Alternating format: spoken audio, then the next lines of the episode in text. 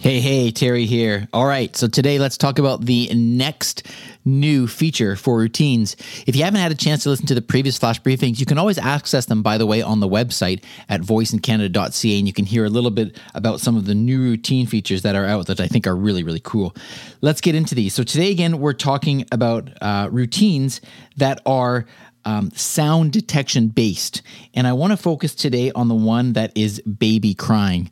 And this one basically allows you to listen or allows your voice assistant, more specifically, to listen for the sound of a baby crying.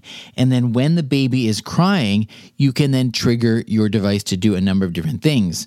So it could be simply turn on the bedroom lights. It could be send a message to your phone. It could be start playing some soothing music. So, I don't know if this is a wise thing to mention or not, but could Lexi become a form of a babysitter for us? And if the baby is crying, she steps in and takes some action to help soothe the baby. Anyway, there are lots of things that you can do. The bottom line is this is a really interesting feature. Uh, you go into your Lexi app, you click on the more icon in the bottom left, then you click on routines, then you click on uh, add routine. You do that by clicking on the plus button in the top right. You click on when this happens, and then you'll see the option for sound detection and then baby crying. You choose the device where you want this to happen, uh, where you want the device to be listening for the baby crying.